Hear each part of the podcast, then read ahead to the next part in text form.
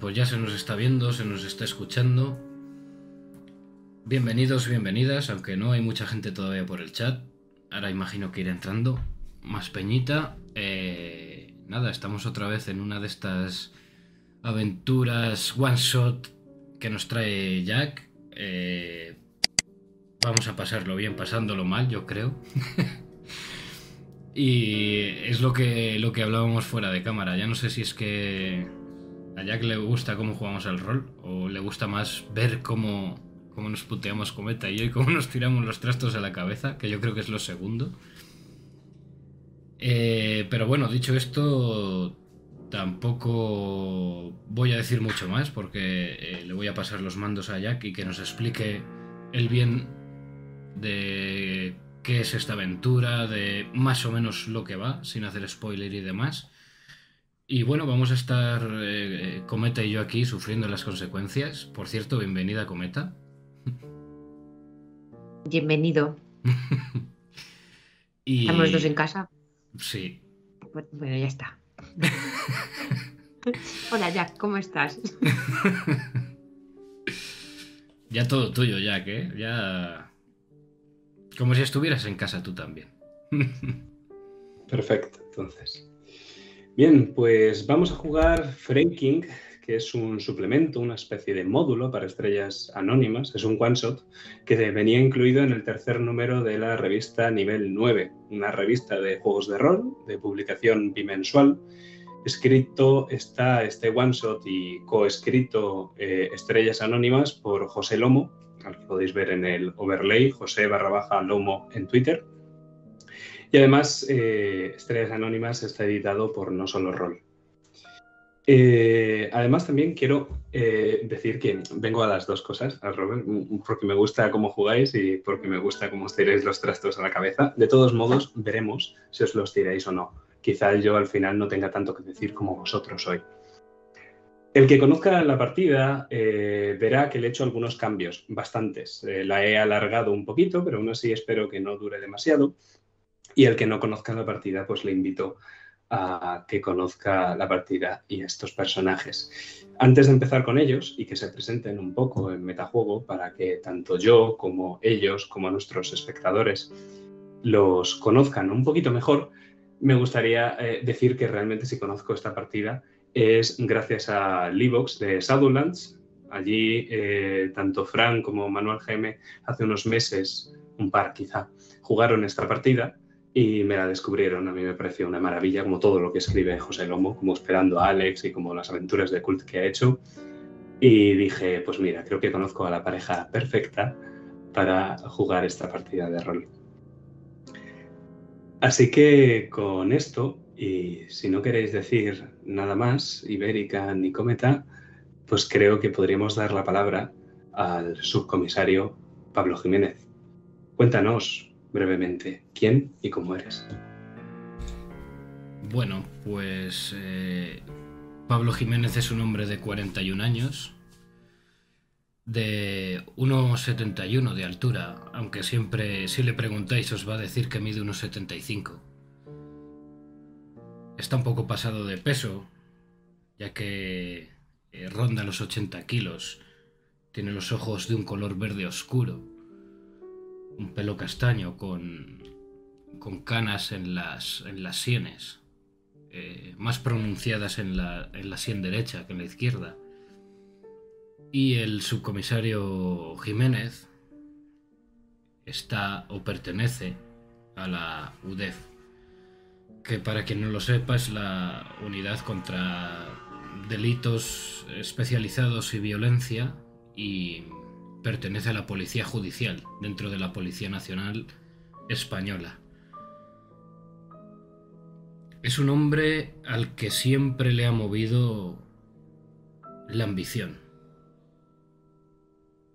Es bastante astuto, o al menos él se considera así. Tiene un carácter fuerte y temperamental. Y suele tener o al menos él lo cree, y además le ha venido bien en diversas ocasiones, una capacidad de, reacción y de decisión bastante rápido. Cosas que te va dando la experiencia cuando llevas muchos años en el cuerpo. La carrera policial de Pablo Jiménez no ha sido fácil. Eh, ha pasado años, bastantes años, teniendo que sacrificar tiempo con su mujer, tiempo con su familia, con sus amigos, para, aparte de estar trabajando en el cuerpo, seguir estudiando, seguir ascendiendo en la escala de la Policía Nacional, hasta que ha llegado a ser subcomisario. Espero que algún día comisario. Y si algún día se da eh, ese ascenso, lo que Pablo Jiménez quiere es dejar un poco al margen todos estos casos, todos los años que lleva pateando la calle, encerrarse en un despacho a leer y a firmar documentos de lunes a viernes y disfrutar de esa casita que, que tiene en la Sierra de Madrid junto con su eh, junto con su esposa, con su bellísima esposa, Sandra y, dejar, dejar la calle para, para policías más jóvenes.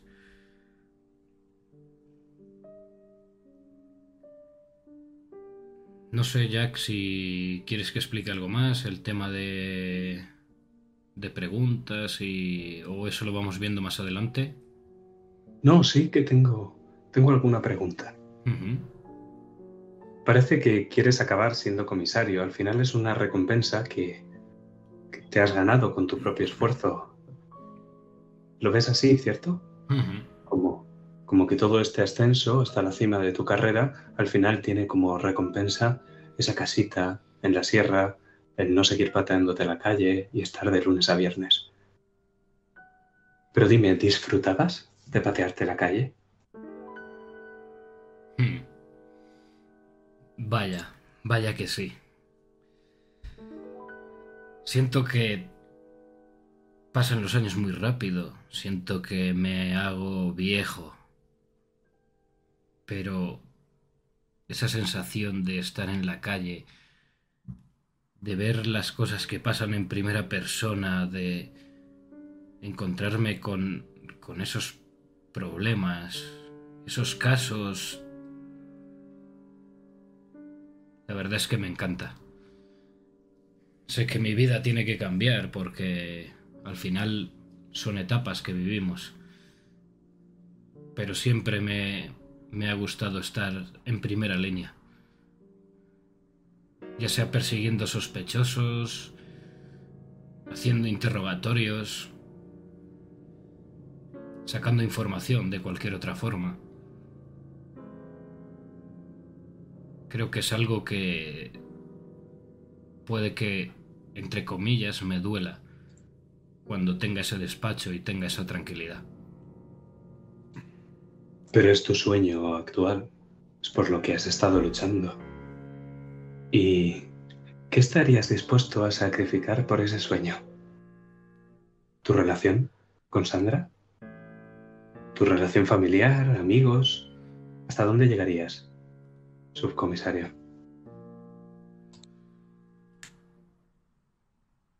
Es algo que llevo persiguiendo, podríamos decir, desde que entré al cuerpo.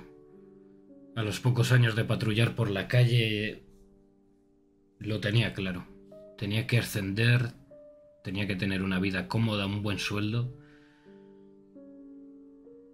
Y estaría dispuesto a sacrificar prácticamente cualquier cosa salvo mi relación con Sandra, ya que este retiro que quiero tener, al que quiero llegar, si no es con ella no tendría sentido.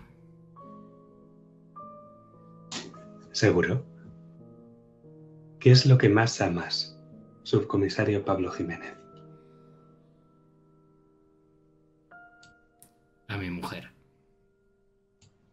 ¿Y qué es lo que más temes? Lo que más temo es que después de todos estos años de sacrificio, no me den lo que yo quiero. Que no me lo den o que en cualquier, cualquiera de estos casos que me pueda entrar de última hora, me, me lo arrebaten, ya sea por una bala perdida, por, por algo que haga mal un subordinado y me tenga que tragar yo su mierda.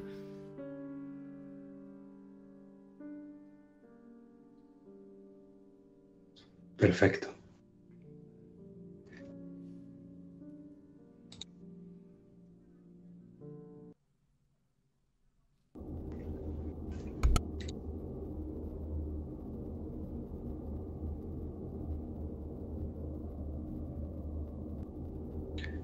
Y dime una última pregunta. ¿Recuerdas a Tomás el Trilero? Ese ladrón de bancos. Lo recuerdo muy bien.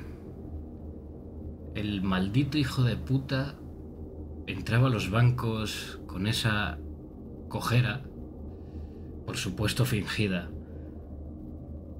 con esa ropa casi harapienta, como el que eh, no quiere la cosa. Muchas veces se ponía hasta a pedir limosna en la puerta.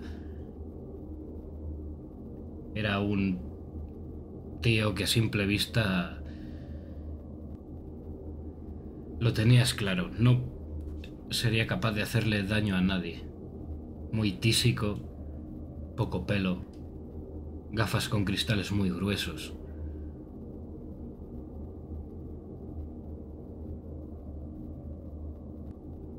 Pero el cabrón dio un par de golpes. Un par de golpes buenos, he de admitirlo. Pero claro, al final topó con... conmigo. Y ahora está entre rejas. Es curioso cómo funciona el hipocampo. ¿Sabéis que la codificación de la memoria y la extracción de experiencias tiene dos tipos de caminos? Está el camino directo y el camino polisináptico. Es curioso que nuestro cerebro sea a la vez extractor de experiencias, esta especie de fraking desde el hipocampo a la corteza prefrontal, con todo ese camino que hace hasta llegar allí y que por el camino se va racionalizando, se completan lagunas, se in- interpretan recuerdos. Al final, el resultado, ese output, se extrae o se crea, se revive o se experimenta por primera vez. Ese caso no podía fracasar. Te habían asignado su rastreo y su detención cuando solo eras un inspector. Si el cabrón cruzaba la frontera, dejaría de estar bajo tu jurisdicción y todo acabaría en nada. Tenías que tener eh, una trampa, ¿no? Brindarle una oportunidad que ese cabrón no pudiera rechazar y entonces meterlo entre rejas. Se topó contigo. Pero eso es solo un fugaz recuerdo en nuestra memoria. ¿Qué más da? El hipocampo lo ha enterrado bien, en la memoria más profunda, la más inaccesible. Tú eres subcomisario, lo que en la psicología llaman alguien que tiende al proceso memorístico. Hay otras formas, claro. Pero... ¿Qué más da? Ya no me acuerdo. Al final es irrelevante.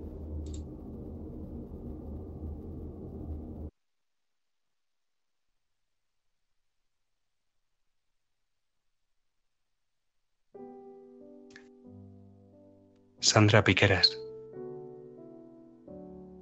¿Quién y cómo eres? Sandra es una mujer decidida, con las ideas claras. Es una mujer alta, unos 73, 39 años. Pero lo que más impacta es su presencia, de su presencia su rostro. Ese pelo pelirrojo cortado a lo garzón, con esos ojos azules claros intensos que se te clavan.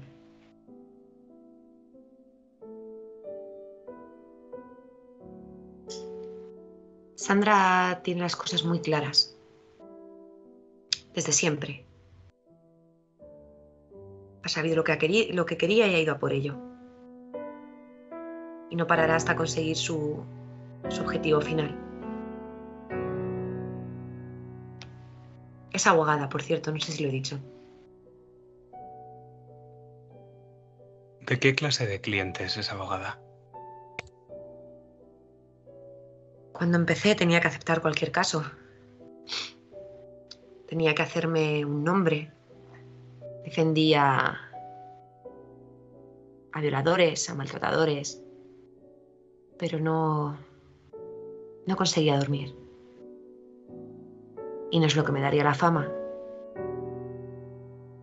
Así que empecé a centrarme más en estafas, estafas financieras, problemas de robos mayores.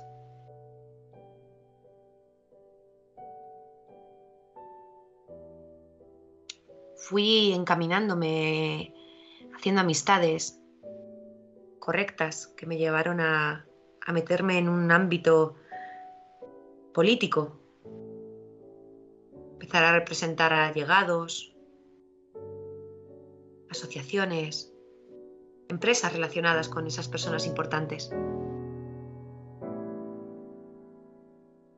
Estoy muy cerca de llegar a ser abogada de algún partido político importante que tenga representación en el Senado. Es mi objetivo.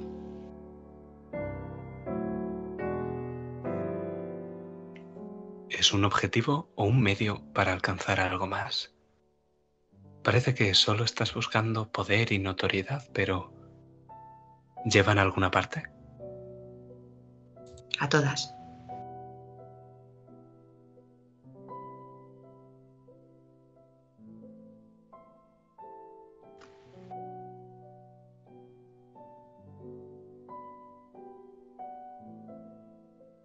El poder para abrir todas las puertas, claro. ¿Quién quiere dinero cuando tiene eso? ¿Tocas el violín? Sí, ¿Costó mucho dinero también? El dinero no importa. Por supuesto que cuesta mucho dinero. Tengo un Stradivarius único en el mundo. Pero el dinero no importa, el dinero está al alcance de todos. Pero el poder...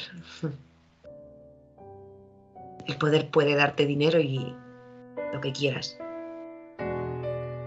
Toco el violín desde que era pequeña. Me ayuda a relajarme. Me ayuda a visualizar mi objetivo. Empecé tocando un violín que nada tiene que ver con el que tengo ahora. Y un día, paseando por, por el centro de Madrid con mi madre, vi en, en esa pequeñita tienda de instrumentos de cuerda un violín con más ceros de los que había visto nunca. Y no se lo dije a mi madre, me lo dije a mí. Me lo dije. Ese violín va a ser tuyo. Lo vas a conseguir. Y ahora duerme en una funda de 3.000 euros, solo la funda, en el armario de mi casa.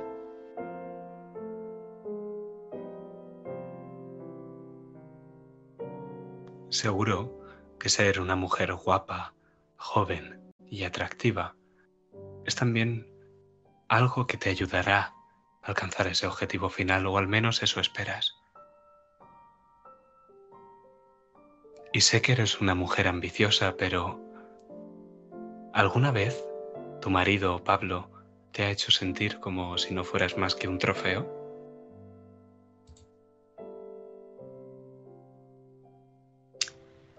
Solo una. Solo una vez y... Aunque intenta no volver a repetirlo, creo que a veces no... No lo procesa correctamente.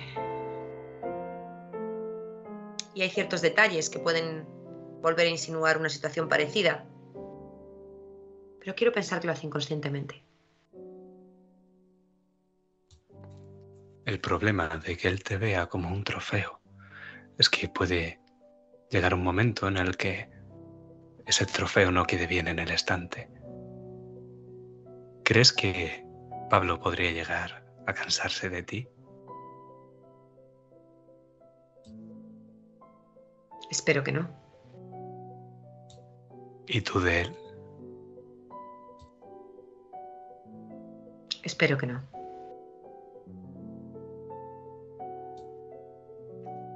Pues solo me queda una pregunta.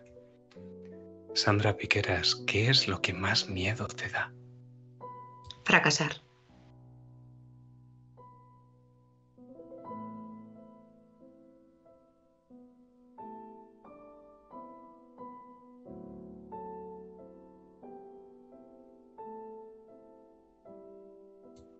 Espléndido. Pues os conocemos por separado. El subcomisario Pablo Jiménez y a la abogada Sandra Piqueras. Pero ahora me gustaría conoceros a los dos juntos. Vosotros me presentáis la escena. Me gustaría explorar algún aspecto de vuestra relación, lo que deseéis, lo que vosotros dibujéis. Yo quiero saber cómo sois.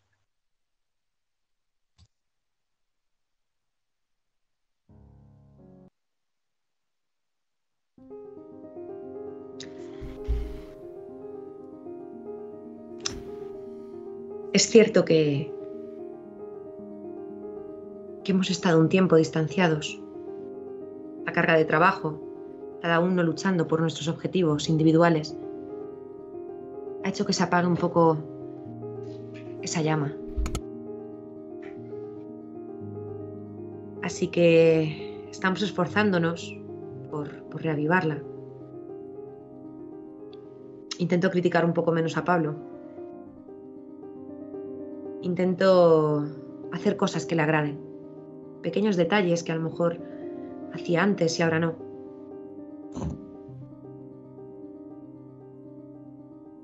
Así que es viernes a las 3 de la tarde. Hemos quedado para ir a pasar un fin de semana fuera. Un pequeñito pueblo de, de Segovia, con encanto.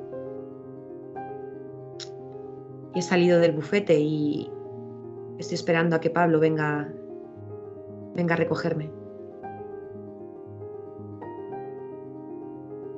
Y aunque no termina de agradarme, me he puesto su último regalo de las navidades pasadas. Un abrigo caro, sí. Bonito, también. Demasiado atrevido para llevarlo a la oficina y que sepa que solo me lo pueda poner cuando voy al lado de él, para lucirme como un trofeo puede. Así que allí estoy, con mi pequeña maleta de fin de semana, mis tacones, un vestido negro ajustado y encima ese abrigo amarillo. Llevo también una pequeña bolsa de, papel, de papel cartón, que he comprado en una tienda gourmet aquí al lado. He comprado una botella de vino, esa que bebimos cuando ascendieron a subcomisario a Pablo. Y una tabla de quesos. Gourmet, por supuesto. Espero que este fin de semana nos haga volver a conectar.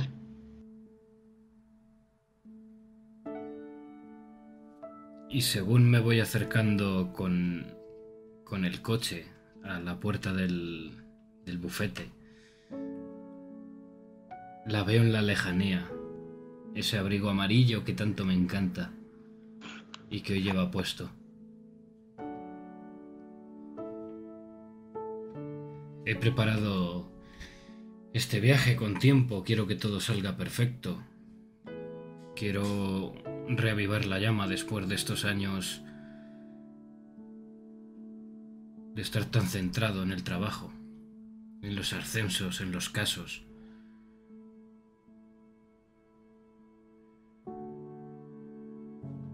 Y he organizado este viaje porque eh, justo este fin de semana, el sábado, mañana, cumplimos 10 años de casados. No sé si Sandra lo recordará por todo el lío que hemos tenido cada uno en el trabajo. Llevo un ramo de rosas rojas en el asiento del copiloto para que lo vea en cuanto abra la puerta. Y la verdad es que soy consciente de todos estos años que no le he prestado la atención que se merecía. Pero eso va a cambiar. Sé que está muy cerca ese ascenso, sé que quizás un caso o dos más y, y me den ese despacho que tanto deseo para tener tiempo libre y tiempo para despejar la cabeza y centrarme en las cosas que verdaderamente importan.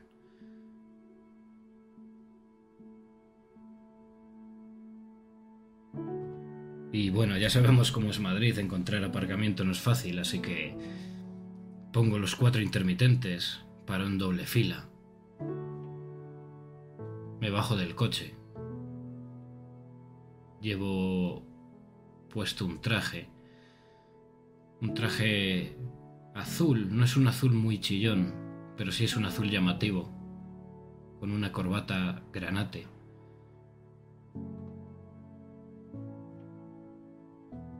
y la miro, con una sonrisa en mi cara.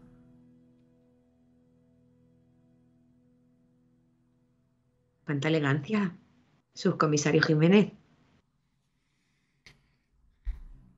No, no menos que la tuya, abogada Piqueras. Doy una vuelta sobre mí misma, levantando los brazos, haciendo de modelo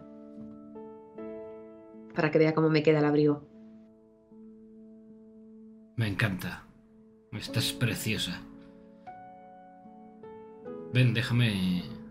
Déjame la maleta. La, la meto al maletero y, y nos vamos si no quieres parar para algo.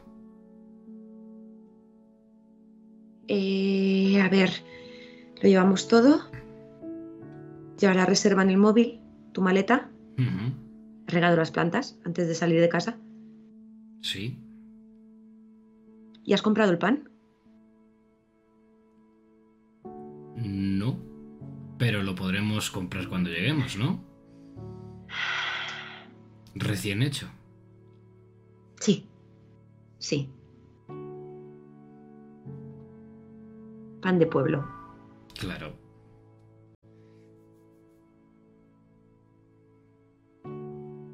Esto va a salir bien, Pablo. Claro que sí, Sandra. Venga, sube, sube al coche. Voy metiendo la maleta mientras. Le robo un beso mientras está metiendo la maleta en el maletero. Y abro la puerta del copiloto.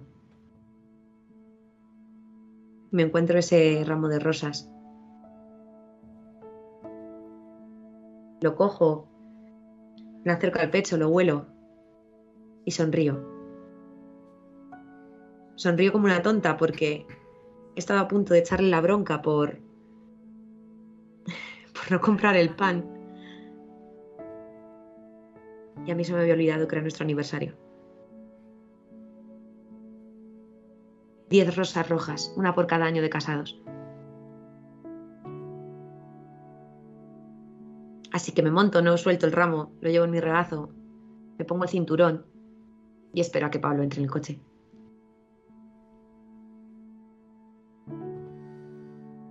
No tarda mucho en subir. Y según se introduce en él, ahora el que el que te roba un beso es él. Mientras se pone el cinturón. Y te mira con esa sonrisa, no desaparece esa sonrisa de su cara.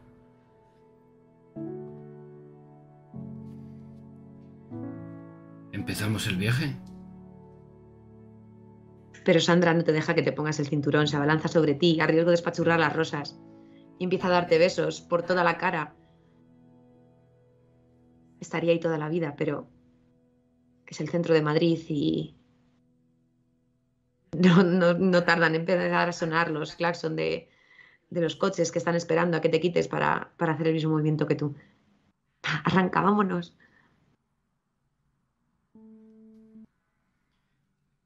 Eso está hecho. Meto primera y piso el acelerador. Lo piso fuerte para que se oiga el motor del coche, para todos aquellos que me estaban increpando con su claxon. Conduzco un Audi A7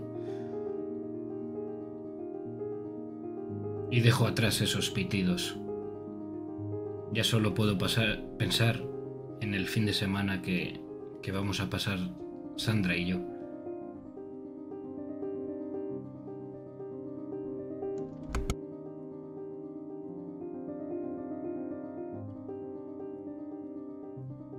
Fantástico.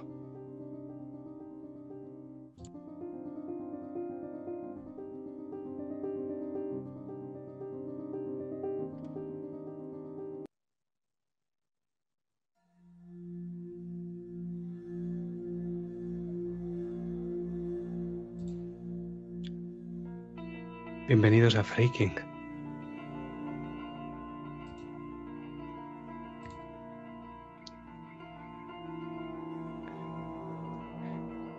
Cuando el plano se abre, estamos en una comisaría. Ha pasado un tiempo, nos da igual cuánto.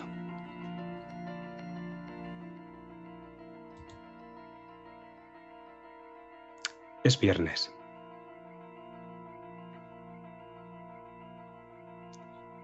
No ha empezado a anochecer, pero no le queda mucho. Son las 8 menos 5 de la tarde y estamos a 4 de febrero. Subcomisario Jiménez, estás en tu despacho. ¿Qué haces? Estás a punto de terminar la jornada.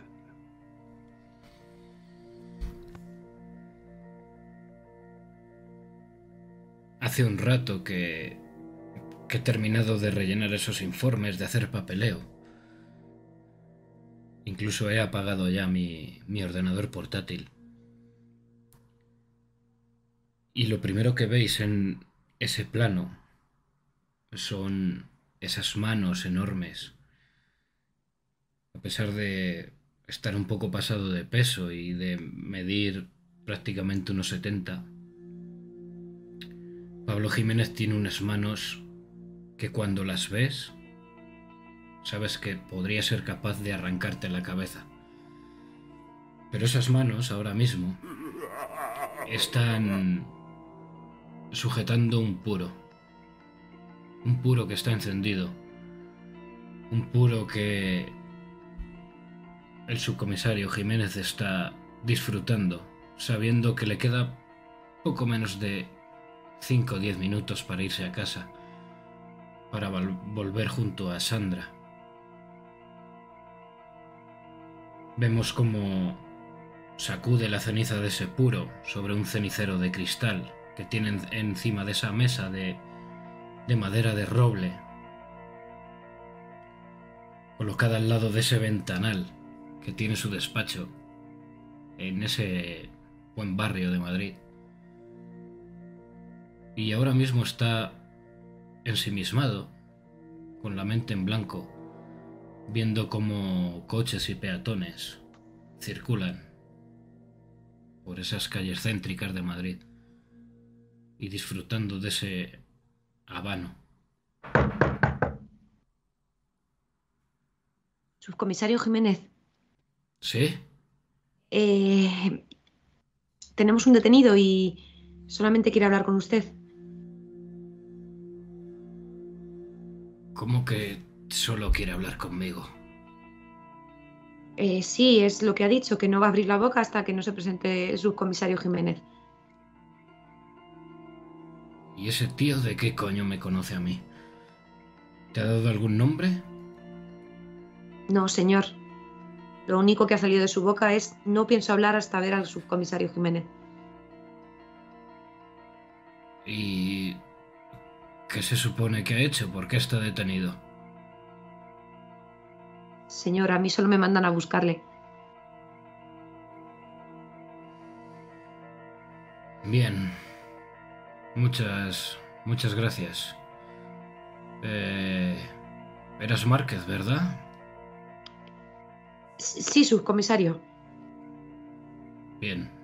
Muchas gracias, Márquez. Está bien, veamos a ver qué quiere ese loco. Tengo diez minutos. Vamos para allá. Detrás de usted, subcomisario. ¿Dónde se encuentra el detenido? Está en la sala de interrogatorios, ya le está esperando. Bien.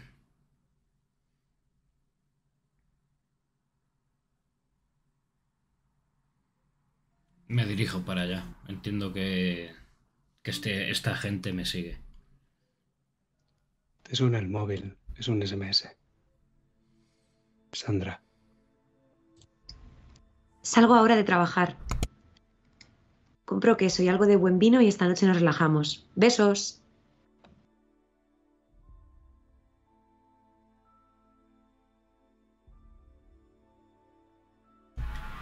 Entiendo que ese mensaje lo recibo yo, ¿no? Sí. Estoy parado en el pasillo, ya fuera del despacho. Me quedo mirando el móvil. Se me escapa una sonrisa. Y contesto al mensaje.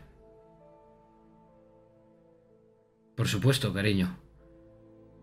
Quizás tarde un poco más en llegar a casa. Acaba de llegar un detenido, pero no voy a gastar con él más de 20 minutos.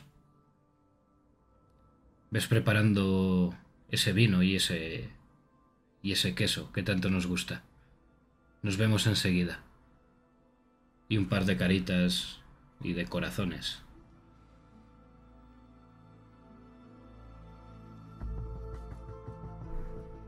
y continúo mi camino hacia la sala de interrogatorios.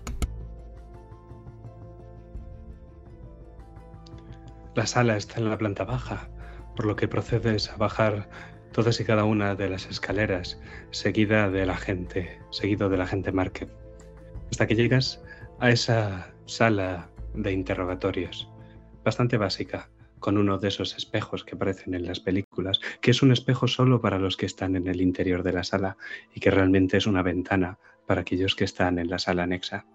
Ahí es donde esperará la gente Márquez. En caso de que haya algún problema, ya sabe,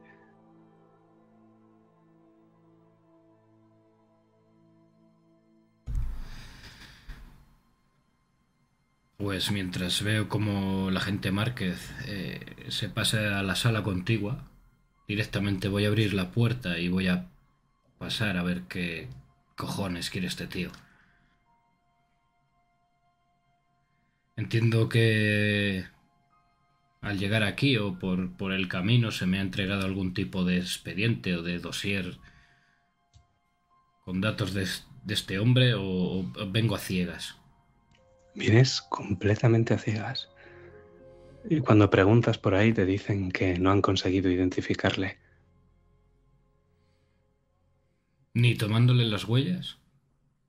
Ni siquiera. Vale. Pues nada, directamente voy a abrir la puerta y voy, voy a pasar diciendo... Bueno, bueno, señor desconocido.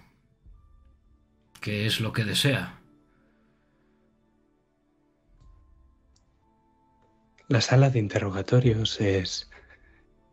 está bastante vacía. Hay un par de sillas, una mesa entre la silla que en la que te sentarías tú y en la que está este hombre. Justo encima de la mesa hay una bandeja metálica con una cartera de la que sobresalen algunos billetes de 10 y 20 euros. Y hay una foto de carné de una mujer de unos 30 años. También unas llaves sin identificativo alguno un paquete de cigarrillos a medio consumir, Malboro, un mechero negro y, y un pañuelo manchado de sangre. El hombre al que tienes delante es un tipo de unos 50 años, recio, de aspecto anodino, algo enfermizo, la piel pálida y cetrina, con ropa formal pero económica. Lleva un abrigo largo gris marengo que no se ha quitado y una camisa beige. Lo notas tenso. ¿Está esposado? A no ser que tú lo ordenes, no.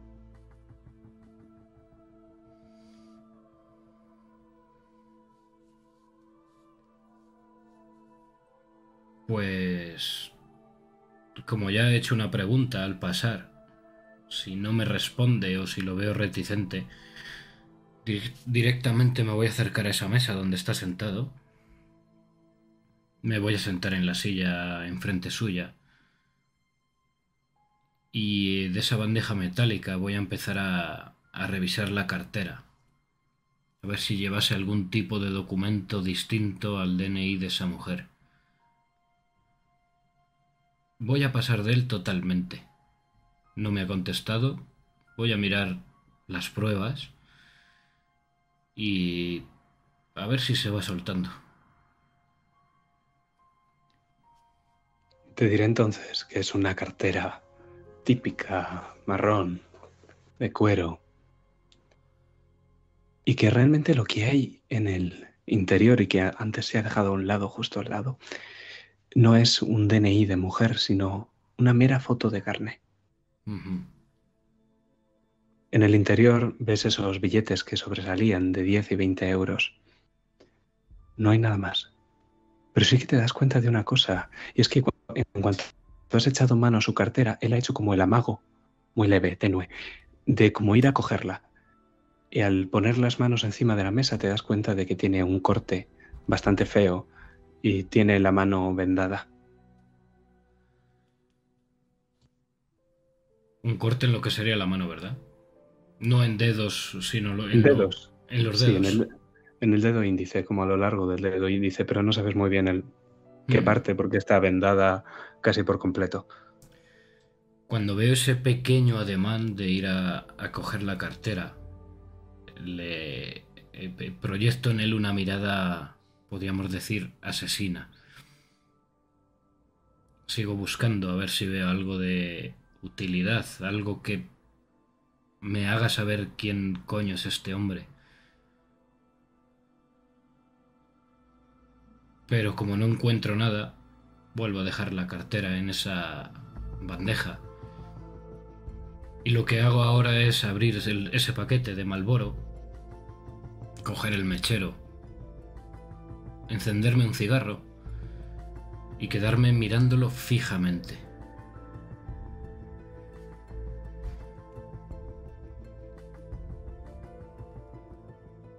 Él te mira también a ti con los ojos entornados, casi cerrados por completo.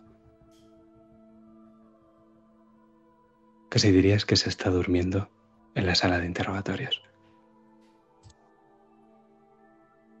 Le doy un toque. ¿Estás bien, amigo? Eso es irrelevante, agente.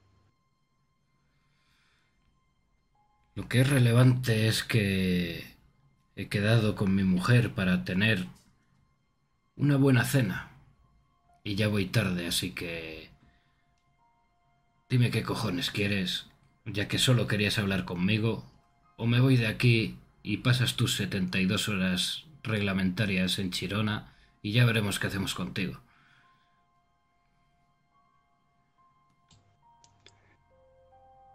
He asesinado a una mujer, agente, y quiero ponerlo en conocimiento de la policía de usted concretamente. Ha sido un acto atroz.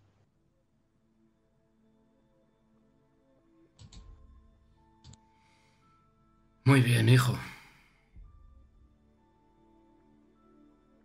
Sé que por su aspecto, o al menos intuyo que es mayor que yo, pero lo voy a tratar como si fuera un chiquillo para ver si de alguna forma le molesta, si es eh, posible que así suelte más prenda. Y dime, ¿quién es esa mujer? ¿Dónde está el cuerpo? ¿Cómo la has matado? Por cierto, ¿ves esa camarita de... en la esquina del techo? Está grabando todo lo que dices. Así que sé bueno y... Cuéntamelo todo, venga.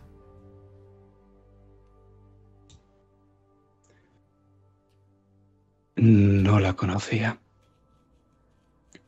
Al menos no hasta que decidí matarla. Después de lo ocurrido, que sí puedo decir que la conozco muy bien. No sé su nombre. Lo supe y lo olvidé. Tengo problemas de memoria, ¿sabes? Entonces, imagino que tampoco sabrá decirme dónde ha cometido ese delito, ¿verdad? ¿Dónde está el cuerpo? Eso es irrelevante, agente.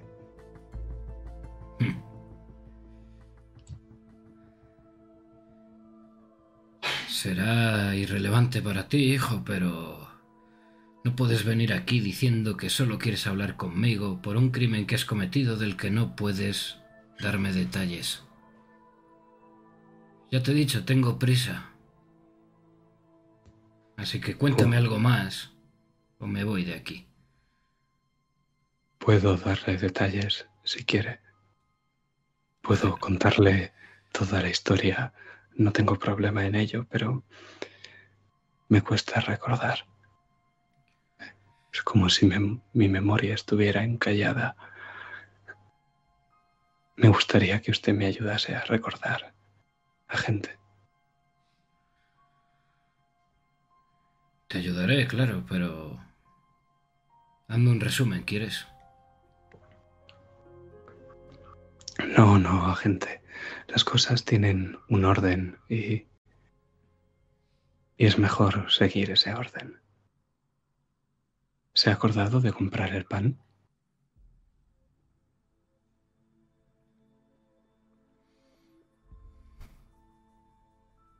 ¿El pan? Sí, no podría culparle si se lo olvidara.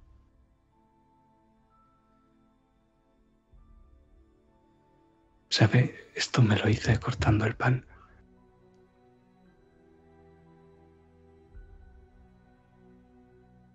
Pero a usted no le interesa eso, ¿verdad? La verdad es que no. ¿Qué eres, panadero? ¿Dónde trabajas, hijo? Eso es irrelevante, agente. Créeme que si quieres que saquemos algo en claro, esta tarde vas a tener que darme más datos sobre ti. ¿Cómo te llamas?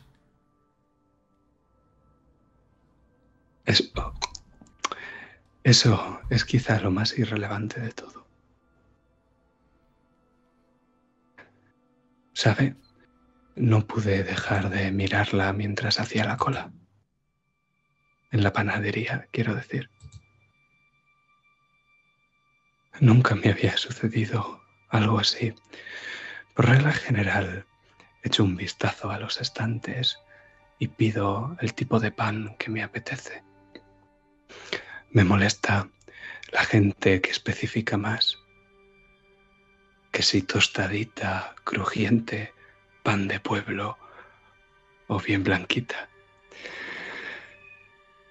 La panadera se sorprendió cuando le dije justo el que quería.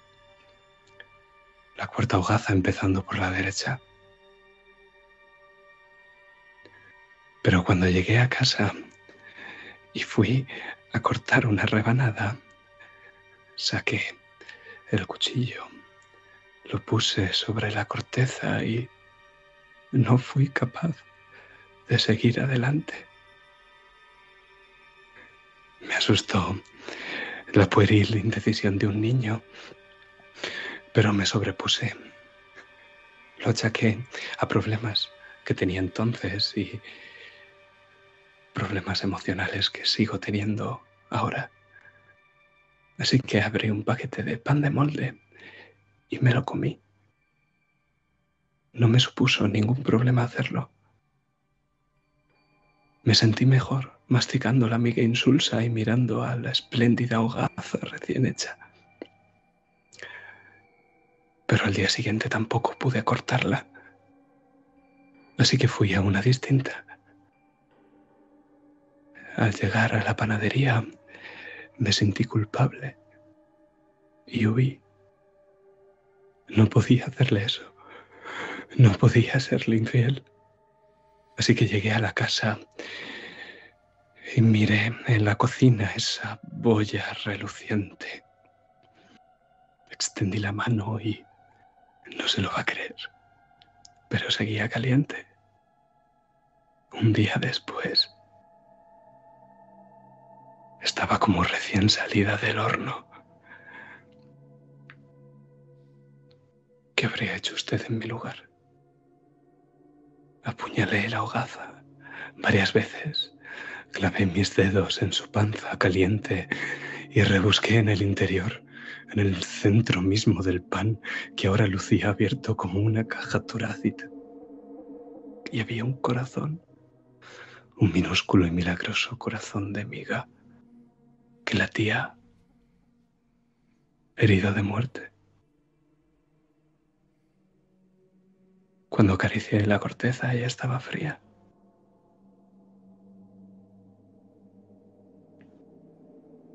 No soy muy diestro con el cuchillo, ni siquiera para cortar el pan.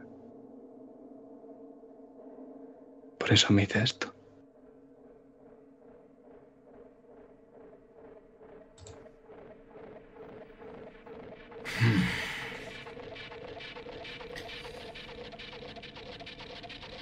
Mira, hijo. No es la primera vez que trato con colgados como tú y sé que en cierto modo me estás contando cómo llevaste a cabo ese asesinato, aunque estés haciendo una metáfora con una barra de pan. ¿Metáfora? Todavía no he empezado a contarle nada, subcomisario. Pues... ¿Quiere que le hable de la mujer? Claro. Ilumíname. Pues tendremos que empezar desde el principio. Bueno, puedes saltártelo del pan.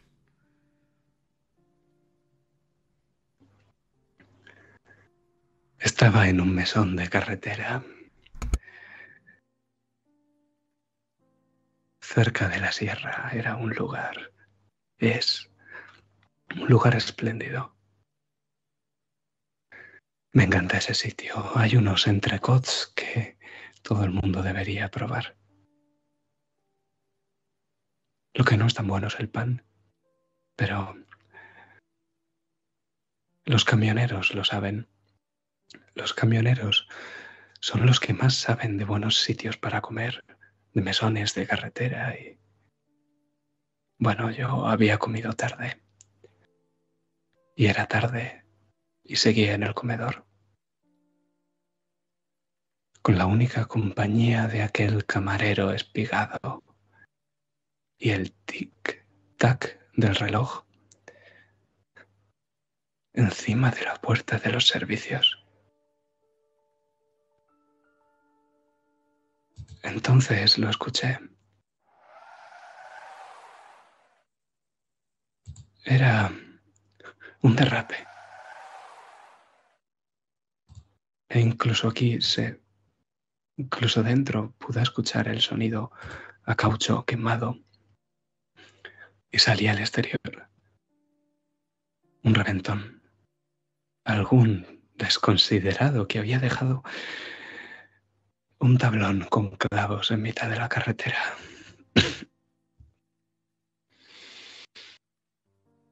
y ese fantástico coche de gama alta había sufrido las consecuencias.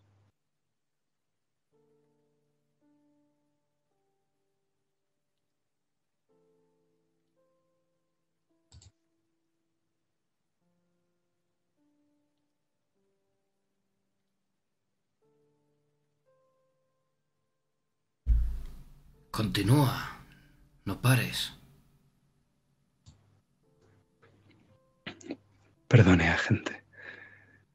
Es como si volviera a revivir todo, ¿sabe? Hmm, Mi, mem- mi memoria es muy especial.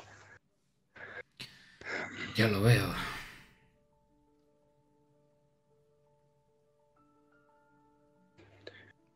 Ella bajó del coche. Menuda mujer. Qué clase. La veo cuando cierro los ojos. Y recuerdo que sentí que una mujer así no sabría ni debía cambiar una rueda. Que era mi día de suerte, porque aunque yo no entiendo de mecánica, cambiar una rueda sí que sé. Así que me ofrecí a ayudar. Salí a la carretera con mi mejor sonrisa. Ella salió nerviosa. Casi se choca con un árbol con esos tacones. Pero supo ver mi amabilidad y aceptó mi ayuda. Sí. Es una mujer espléndida.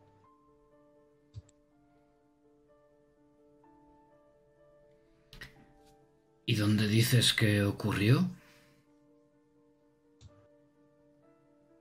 Eso es irrelevante. Aquello que conversamos también fue irrelevante. Pasé a su lado mientras acariciaba la superficie del vehículo. Ella olía a las golosinas que yo me comía de pequeño. Estaba deseando que no se diera cuenta que el coche no me interesaba lo más mínimo y que las caricias en la carrocería eran solo una forma de contenerme. Sentía todas aquellas cosas dentro de mí. ¿Entiende, agente?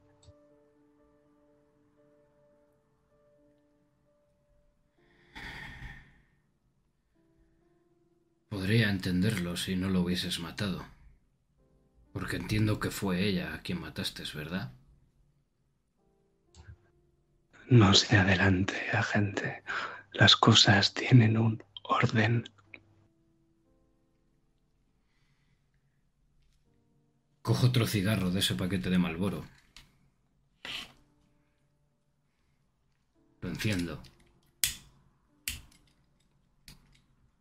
¿Quieres uno? No.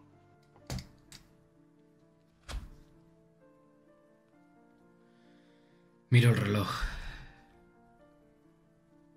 Adelante. Continúa.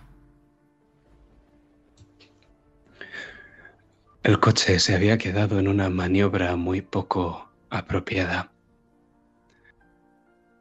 Me ofrecí para hacer las maniobras y ella estaba nerviosa. Lógico.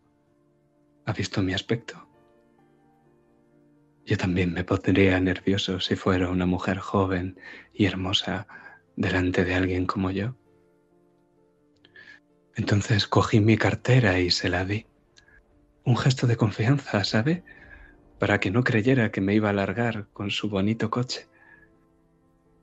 Y luego le dije que se tomara algo en el mesón a mi salud mientras yo acababa. Ella sonrió divertida, perlas blancas y labios rojos. Cogió su bolso y caminó hacia allí mientras tecleaba algo en su móvil con dedos ágiles.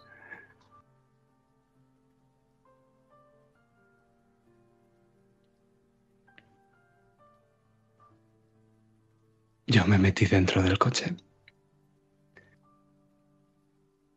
y me quedé oliendo un rato en el interior, el aroma a ella. Entonces encaré el vehículo hacia esa, esa zona boscosa, el desnivel de los pinos. Quité el freno de mano, salí del coche y le pegué un pequeño empujón. No hizo falta más. El coche se estampó contra un pino con un golpe sordo. Una tarde preciosa, un anochecer magnífico.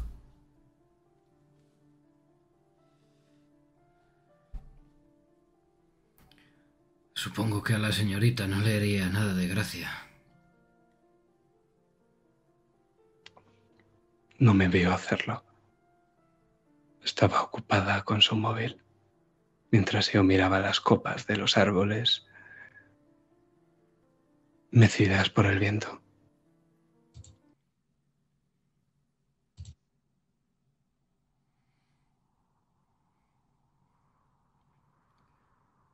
¿Y? ¿Algo más? No me estás ayudando. Quizás sea mejor que duermas entre rejas hoy y mañana a primera hora nos veamos. Un mensaje.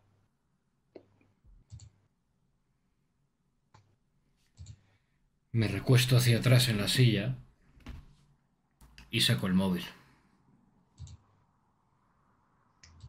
Pinchazo camino a casa. Tranquilo, un hombre me está ayudando a arreglarlo. Tal vez llegues tú antes que yo. Enciende la calefacción. Casi sin cobertura.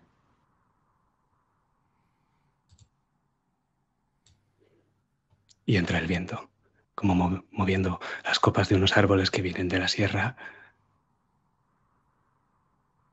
Y las ventanas baten en el interior de esta sala de interrogatorios, subcomisario Jiménez.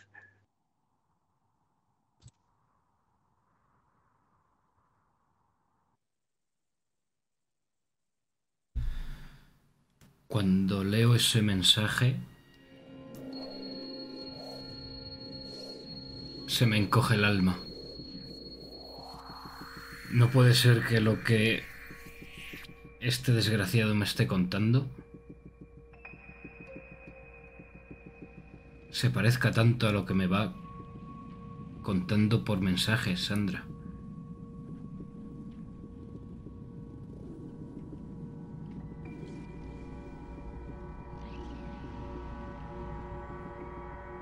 Comienzo a ponerme algo nervioso.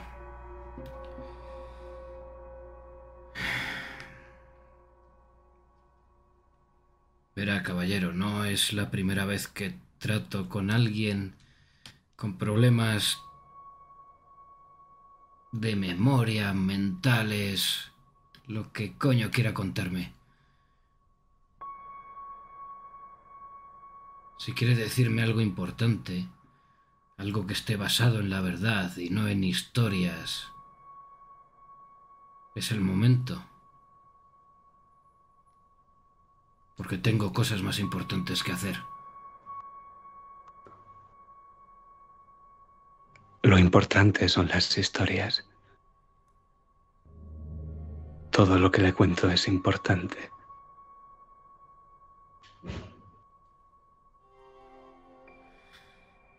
Guardese un poquito de prisa y vaya al grano. Verá, es difícil para mí. Pasa algo malo en mi cabeza, es muy... Mi memoria es selectiva.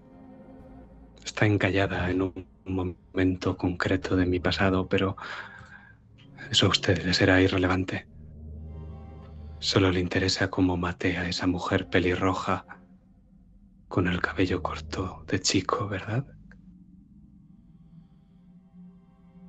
Solo le importa cómo miré esos ojos azules profundos mientras moría.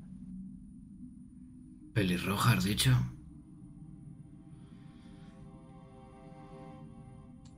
Sí.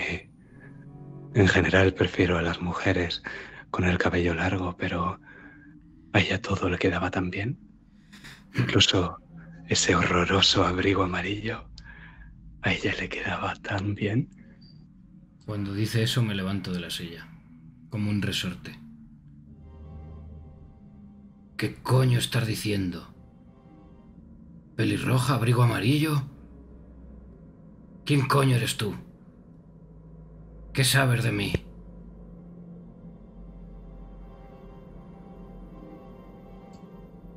Ojalá lo recordara. Aunque siempre puede usted ayudarme a recordar, agente Jiménez. Paso de él totalmente y lo que hago es sacar el móvil y llamar a Sandra. No sé si Sí. puedo salir a lo que es la puerta o, o dentro de esta habitación. Me da igual.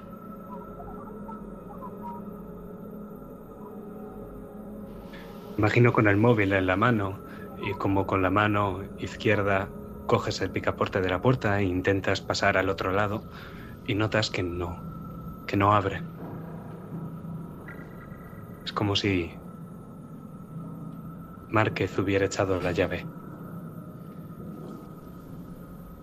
Márquez, ¿qué coño pasa? Abre la puerta, joder. Tengo que hacer una llamada.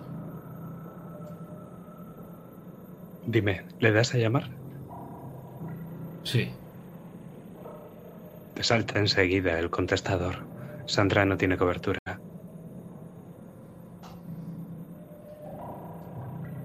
Le mando, le mando un mensaje. Simplemente es... ¿Estás bien? Contéstame cuanto antes, por favor.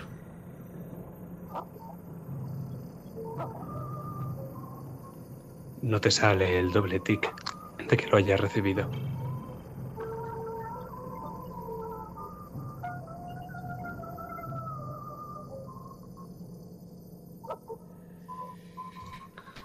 Márquez, abre la puta puerta.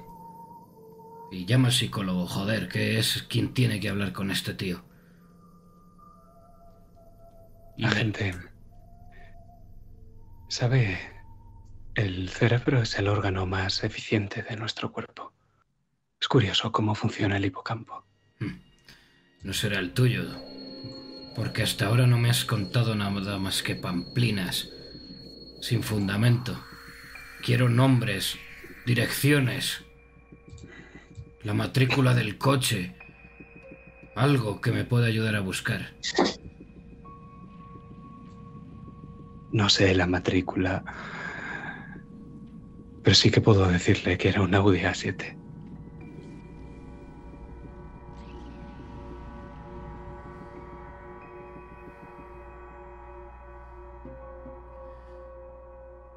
Cojo la silla en la que estaba sentado, con mis manos enormes, y la estampo contra el espejo de la sala.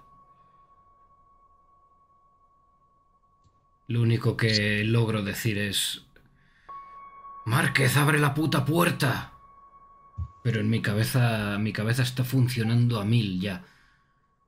Las descripciones que me ha dado son idénticas a las de Sandra y además eh, esta vez ella era quien llevaba el Audi. Yo me, me he traído a trabajar el, el Mercedes que suele llevar ella.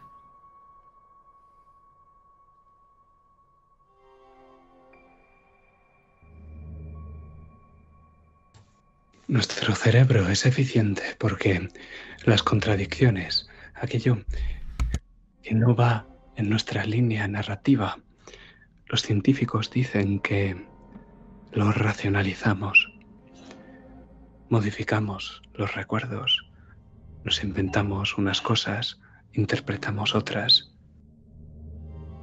Al final, la extracción de recuerdos se confunde con la creación. No me toques los cojones con teorías mentales y de recuerdos. Dime algo que me sirva. O lo que va a pasar es que te van a dar por culo, tío. Sí. ¿Sabe?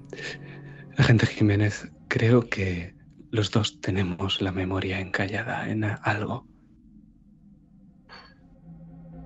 Hmm. Yo recuerdo muy bien mi vida. ¿Y me ayuda a recordarla a mí?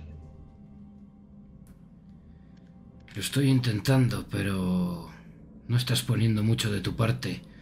Me estás poniendo bastante nervioso porque a la mujer a la que estás describiendo me suena bastante. Sí. Sí. Déjeme describirle a otra mujer entonces. Y coge la mano que tiene buena y apunta justo a la foto de carné que hay encima de la mesa. Entiendo que, que es una mujer que no me suena, ¿no? La de la foto. Entiendo que intentas recordar. Eh, sí, al menos sí me suena. Que, que, me suene de, no sé, aunque sea de haberla visto de, de, de pasada. Claro. Pues vamos a hacer un fundido en negro entonces.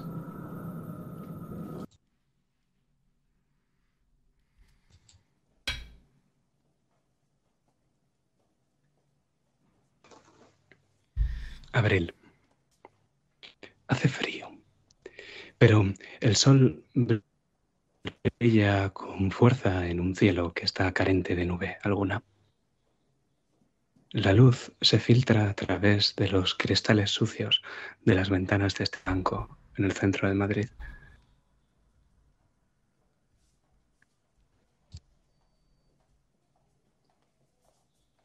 Hay algo más de media docena de personas en el interior, trabajadores y clientes. No son muchos. Resuelven papeleo en voz baja. ¿Los escucháis? Hipotecas, préstamos, garantías, papeleo a fin de cuentas. Susana, ¿qué haces? Estoy revisando mi cartilla. Me están cobrando unas comisiones que a nosotros no nos habían avisado. Y estoy buscando exactamente en el extracto de la cartilla dónde están esas comisiones para señalarlas con un lapicero para enseñárselo a la chica de la ventanilla cuando me toque.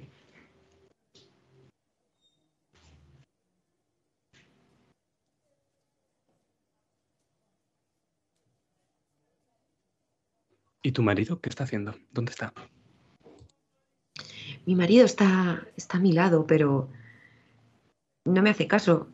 Dice que firmaríamos estos estos documentos y que no nos acordamos. Venimos a firmar tantas cosas al banco desde lo de la rehipoteca, pero no, estas comisiones son, son demasiado.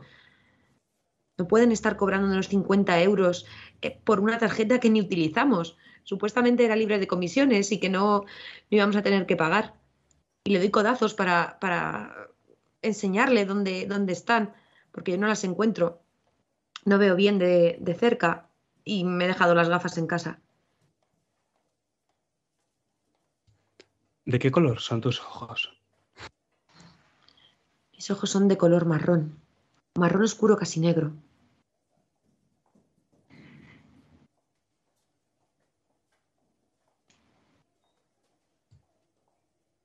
Pues vemos esos ojos tuyos miopes de color marrón revisando este papel y diciéndole a tu marido lo que tiene que saber. Y tan ensimismada estás en ello que tardas un poco en darte cuenta que los trabajadores y los clientes se han empezado a poner nerviosos.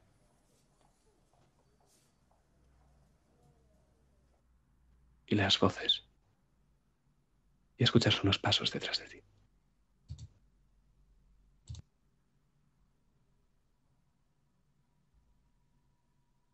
Levanto la vista por un momento.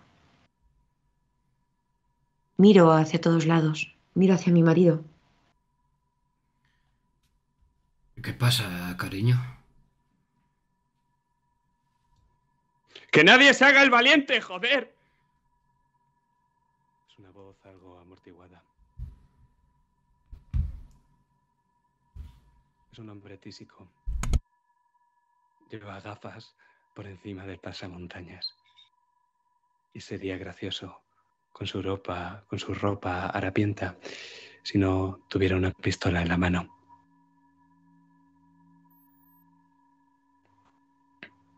¿Te das la vuelta, Susana? Se me cae la cartilla de las manos. Me doy la vuelta despacio, con, con las manos en alto.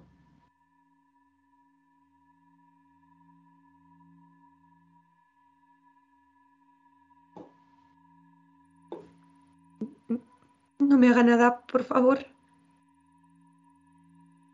Tu vista no te permite centrarte en el cañón de la pistola, o por lo menos no enfocar que apunta directamente a tu cara.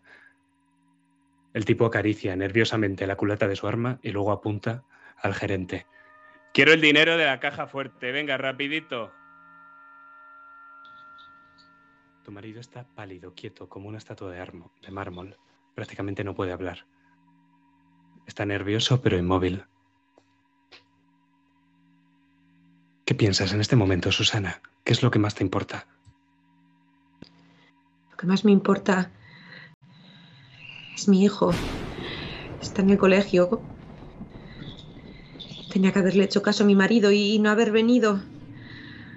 Seguramente los firmé, seguramente firmé los papeles, seguramente firmé las comisiones. Vamos, coño. El gerente se levanta, como le manda el protocolo, y concede el acceso a la caja fuerte. Un par de minutos después, este ladrón está llenando las bolsas con dinero. ¿Qué haces a todo esto? ¿Te quedas inmóvil viéndolo? ¿Te tiras al suelo? Cuéntame, Susana. Me arrodillo. Me arrodillo al ver que mi marido se arrodilla y me hace un gesto con la cabeza para que lo siga. Ahora mismo cualquier movimiento que haga él lo haré yo, es como si me estuviese mirando en un espejo. Le miro a los ojos con mis profundos ojos negros. Incluso te estira de la ropa para que te tires al suelo rápidamente. Y me tiro, me tiro al suelo.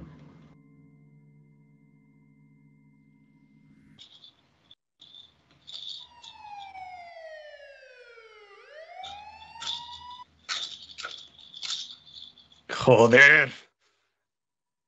Las sirenas de policía han sonado muy, muy cerca, como si ya estuvieran esperando. Él se apresura, no deja de apuntar a los rehenes y entonces un frenazo. El primer coche de policía, el segundo, el tercero. Y entonces la voz de un agente a través del megáfono. La tuya, agente Jiménez. Este caso no podía acabar en un fracaso. Si el cabrón cruzaba la frontera, dejaría de estar bajo tu jurisdicción. Tenías que tenderle una trampa para que no se pudiera escapar y caer con todo el peso de la ley. ¿Qué haces, agente?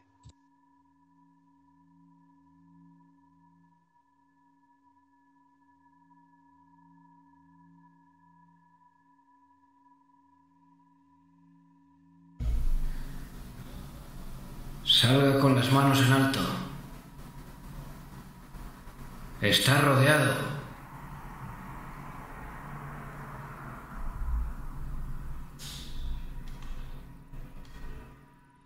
El tipo empieza a ponerse nervioso en el interior. Va caminando de un lado a otro, pega una patada al dinero y los fajos de billetes salen volando. Os apunta a todos los rehenes. Y tú, Susana, te das cuenta Quizá porque tu marido también está mirando hacia allá, pero en el policía que está hablando en el megáfono hay obsesión. Obsesión por atrapar a este tipo que os tiene como rehenes. El ladrón gruñe. ¡Puto Jiménez! ¿Qué haces, Susana?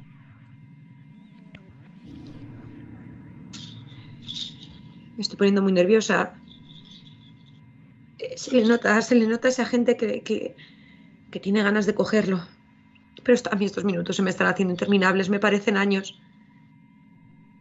Así que empiezo a gatear despacio para ponerme al lado de mi marido. Necesito darle la mano.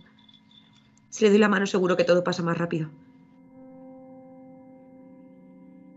El tipo se lleva las manos a la cabeza, se empieza a masajear las sienes y al final con la pistola en una mano y sin dejar de apuntaros a vosotros, chilla.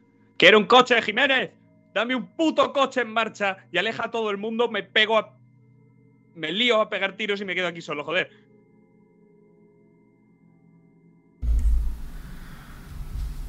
Sabes que esto es una ratonera. No vas a poder matar a todos los rehenes. Créeme, vas a pasar menos tiempo a la sombra si te entregas ahora que si la lías. Tú decides. Me cago en Dios que no puedo matar a todos. Me cago en Dios que sí puedo. ¿Tú qué haces? Susana, estás gateando, te he pillado. Nada, nada, nada, nada. Ven aquí, ven aquí. No, no, no, no. Se pone de pie. La pistola en la sien. Nada, nada. Solo quería estar con mi marido. Por favor, por favor, no me haga nada. Tengo un hijo, por favor. Tu marido y tu hijo me importan tres cojones. Mira, enséñale la cara guapa esa que tienes al policía de ahí fuera. ¿La ves, Jiménez?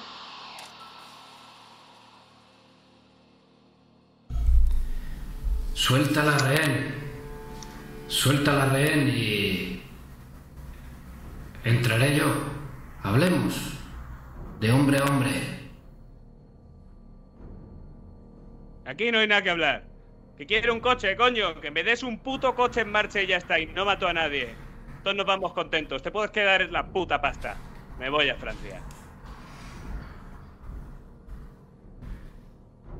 El coche está llegando ya. Pero tendrás que salir a cogerlo.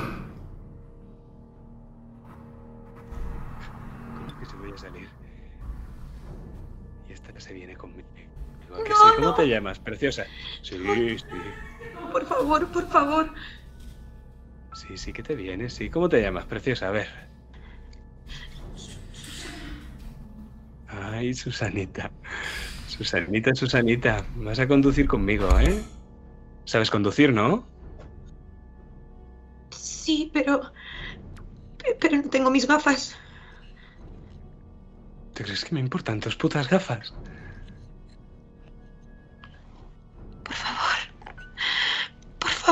Tengo un hijo, por favor.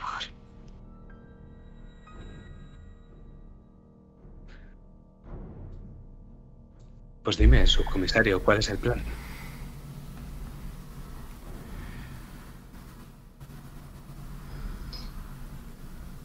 A ver, colega. Deja la rehén. Sal y te daremos el coche. Nadie va a disparar. Nadie te va a interrumpir en la huida. Pero deja la rehén. Y una mierda. Si dejo a la rehén me acribilláis. ¿Qué te crees? ¿Que no lo sé? Te doy mi palabra.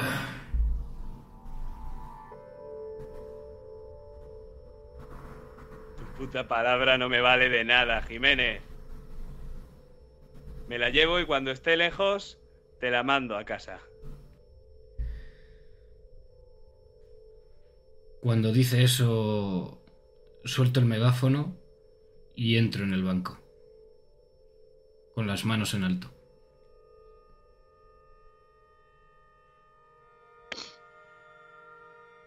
Pues dime, Jiménez, ¿cuál es el plan? El plan es ponerlo aún más nervioso de lo que ya está.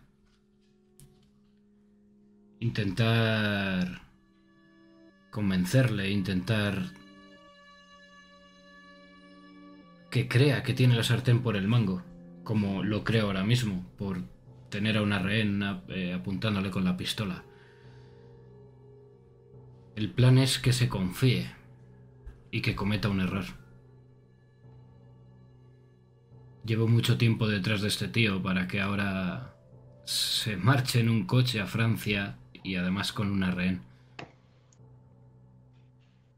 Te han avisado antes de que entraras por radio de que los francotiradores están colocados, que esperan tu orden.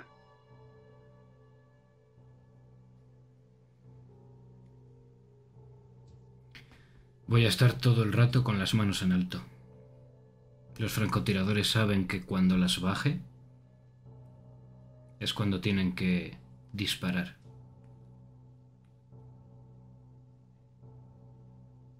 Y según se va acercando Jiménez, el móvil de Susana en su bolso empieza a sonar.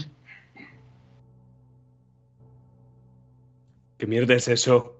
¿Qué mierda es eso, Susanita? ¿Qué me estás haciendo? No lo sé, no lo sé, no lo sé. Seguramente, seguramente sea, sea mi madre. Mi hijo se habrá puesto malo, tiene, tiene una enfermedad, le dan, le dan síncopes y me estarán avisando. Por favor, déjame contestar.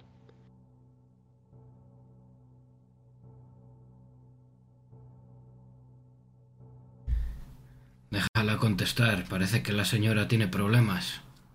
Hablemos tú y yo. Si quieres, me puedes coger a mí de rehén. Mucho mejor que una señora que nadie sabe quién es, ¿no? Un subcomisario. ¿Qué te parece el cambio?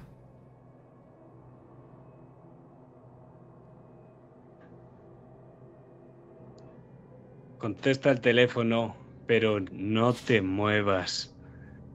Le está apuntando a ella con la pistola, Jiménez. No te está apuntando a ti, solo apunta a ella y la suelta empujando a Susana hacia su bolso. Entiendo que cuando la empuja no la está usando de, de escudo humano. No, En el momento en que la empuja, bajo los brazos. La señal para los francotiradores. Susana, en cuanto nota que, la presión del brazo que la estaba sujetando suelta, echa a correr hacia afuera. Dirección de la puerta donde está entrando Jiménez. ¿Qué haces? ¿Qué haces?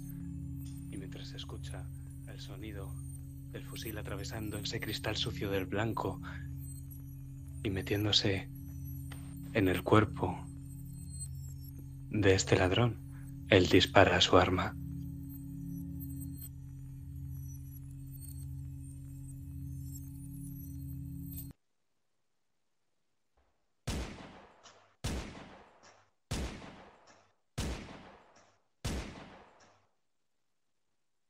vaciando el cargador. Y es que la bala le dio antes, pero falló. Cuando dispara, yo también quiero disparar, ¿eh? No en puntos vitales, porque lo quiero coger vivo. Pero en cuanto veo que dispara, saco la pistola de mi sobaquera y comienzo a dispararle cebándome en sus rodillas.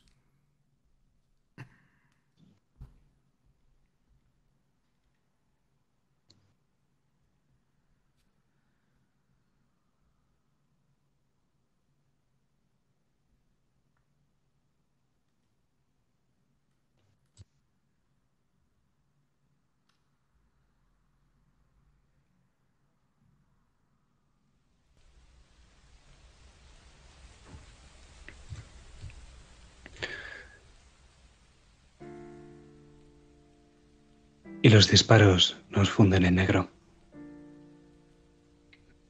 Cuando abrimos el plano, estamos de nuevo en esa sala de interrogatorios.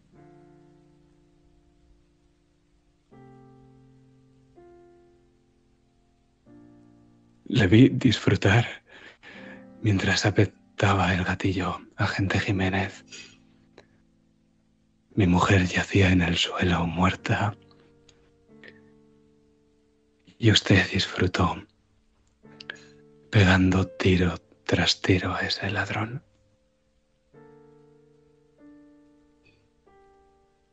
Esa mañana de abril, a mi Susana, de la que usted no se acuerda, le volaron la tapa de los sesos por su culpa.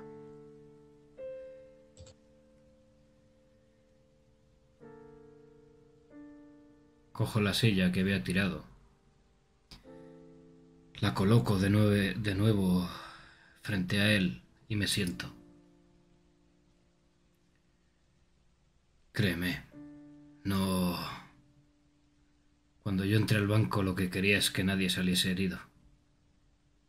No fue mi intención que tu mujer muriese. Y sí, disfruté disparando a ese hijo de puta. Porque no es la primera vez que hacía algo así. Como lo que le hizo a tu mujer. Y voy a seguir disfrutando con cualquiera que sea igual de hijo de puta o más que él. Así que si esto es una venganza, te has equivocado de tío.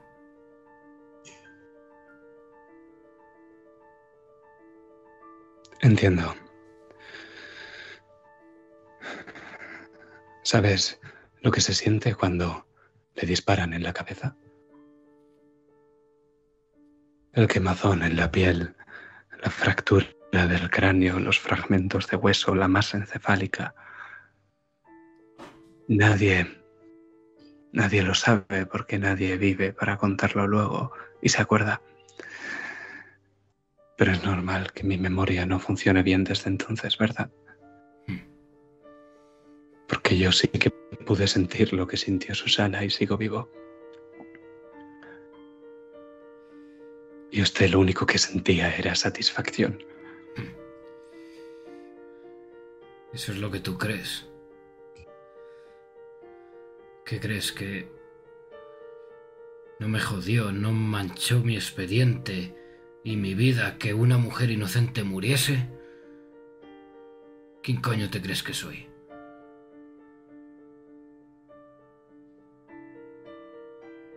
Creo, agente, que todos tenemos un don, que el suyo es decidir el destino de la gente. Y esa vez decidió que tender una trampa a ese ladrón y poner en peligro a rehenes era la forma de que le ascendieran. Bien, pues yo también tengo un don, agente. Yo puedo decidir el destino de lo que más ama. Usted ya me quitó lo que yo más amaba. Yo voy a hacerle lo mismo. Te recuerdo que yo no fui quien disparó a tu mujer. Yo disparé al tío que mató a tu mujer.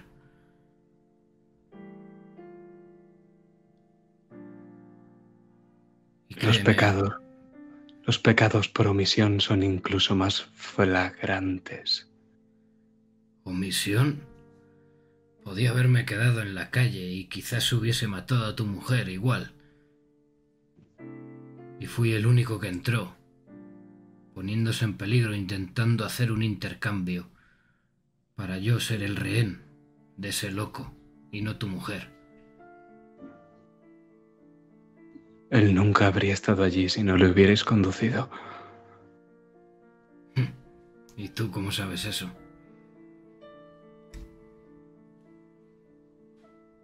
Tengo un don, agente.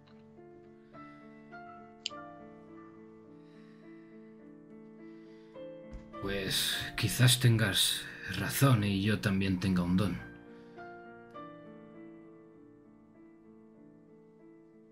Así que dime qué cojones has hecho.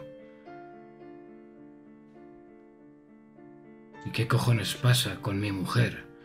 Porque por lo que me estás diciendo,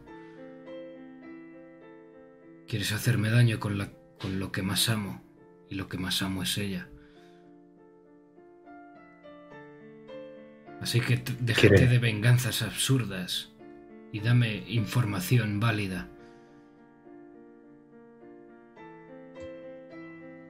¿Quieres saber cómo acabó esa mujer pelirroja y del abrigo amarillo? Sorpréndeme, hijo.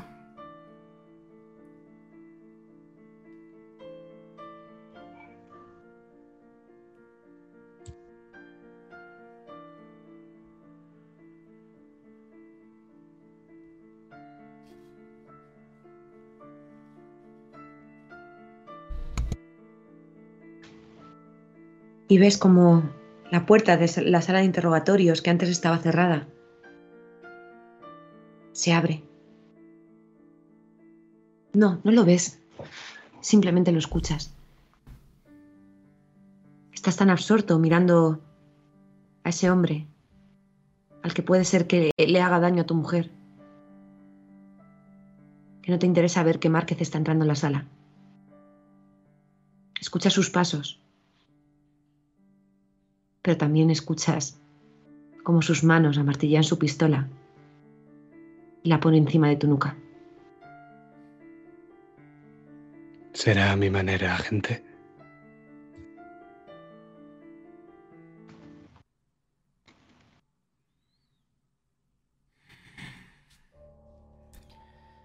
No me jodas, Márquez, que... Este tío es tu novio.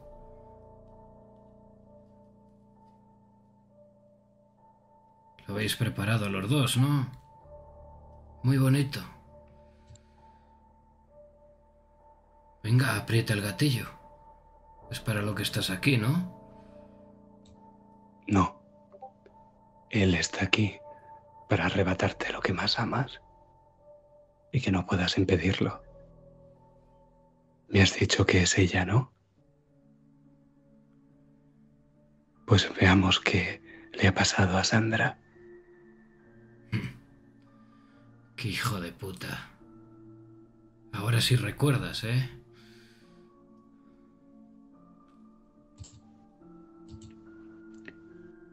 Y con estas palabras me gustaría hacer otro fundido en negro.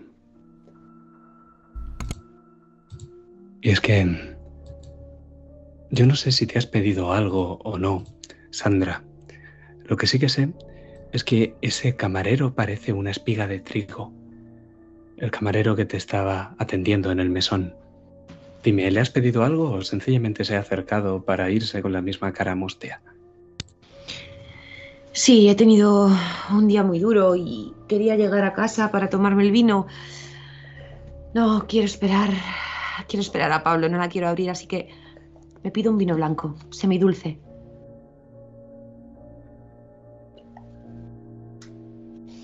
Llevas un rato ahí dentro. Ya casi ha oscurecido, casi por completo, pero nadie enciende la luz. Parece que en este lugar estáis solo el camarero y tú. Dime, ¿cómo es este mesón? Lo que sí que te puedo decir es que es bastante grande y que hay un reloj de pared cuyo tic-tac te, te llena la cabeza de sonidos. Un reloj que está justo encima de los servicios de hombres. Es un amplio salón. Tiene mesas cuadradas con manteles blancos. Debajo de ellos eh, hay mantel con faldones para adornar, en un color granate, desgastado. Algunos, si se mira bien en el borde, se puede ver manchas de, lejía. Hay cortinas que van a juego sobre esos eh, faldones de las, de las mesas, con unas grandes galerías que dejan pasar bastante luz. Los visillos están corridos, pero son bastante transparentes. Ahora ya no entra tanta, está anocheciendo. Está pintado en, unos tonos beige. Quizás haya mantenido la estética de cuando se podía fumar dentro. Y eso ayudaba a que no se notase tanto el, el color del tabaco en las paredes.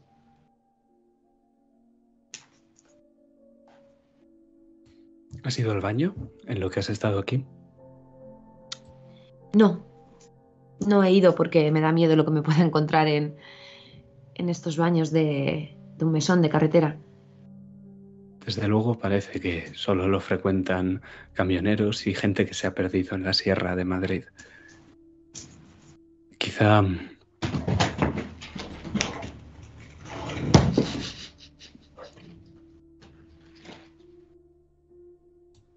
Ni siquiera limpien el aseo de señoras. Y desde luego ese aseo no es para una señora como tú. A través de los ventanales puedes ver cómo regresa ese tipo amable. Pero en lugar de entrar, se detiene en el exterior y cambia su cara, su rostro. Casi se oscurece. Saca unas llaves. Empieza a cerrar la puerta desde fuera.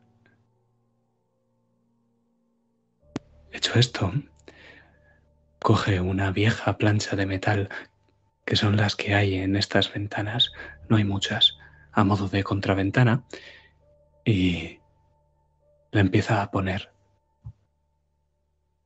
tapando por completo la visión del exterior y la luz. ¿Qué haces, Sandra? Me levanto corriendo. ¿Qué hace? El hombre no reacciona, como si fuera, como si fuera sordo a, tus palabras. Termina de poner la vieja plancha de metal y eh, escuchas, aunque no lo ves, el chasquido inconfundible de un candado al cerrarse. voy corriendo hacia la puerta. La intentas forzar a abrir, se abre hacia ti y está cerrada con llave. Es lo primero que he cerrado. Y mientras tanto puedes ver como esta vez con mayor velocidad en la otra de las ventanas empieza a poner la plancha metálica de lo que sería la contraventana.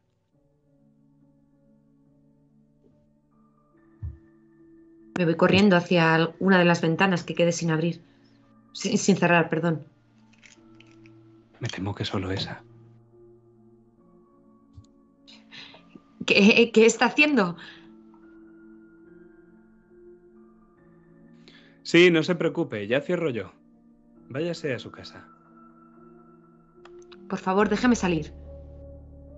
No te lo ha dicho a ti, estaba acomodado a la vuelta y puedes ver la figura del camarero que te ha atendido, espigado y mustio, que se aleja hacia uno de los coches que hay aparcados y se va de allí. Y en esto puedes ver que donde tú tenías el coche ya no está. Justo a tiempo para que se ponga la última plancha de metal y se cierra el candado, Sandra. Busco mi móvil en el bolso, no hay mucha cobertura. Intento, como sea, llamar a Pablo. No tienes cobertura. En tus mensajes no hay ni siquiera un tic de que lo has enviado. Estoy empezando a poner muy nerviosa. Así que empiezo a escribirle a Pablo como puedo, palabras sueltas, para que en algún momento, si tengo cobertura, sepa lo que está pasando. Y no tengo nada a mano. Así que voy a quitarme uno de mis zapatos. Son de tacón de aguja. Si ese tipo se me acerca, se lo pienso clavar en el ojo. ¿Y eso es lo que haces? Estás a oscuras. Estás en ese gran salón que compone el mesón, que ya te digo que es mucho más grande de esta sala que ves. Y escuchas los pasos de un hombre que accede. Accede por una puerta algo lejana, no sabes muy bien de dónde, y entonces se escucha como corta los cables del de la luz. Y si ya había poca luz en el interior, esta se apaga por completo. ¿Qué haces, Sandra? No tienes mucho tiempo. Voy hacia la cocina. Detrás de la barra tiene que haber cuchillos, tiene que haber algo. Intento esconderme. Intento cogerlo por sorpresa. Haz una tirada de ingenio.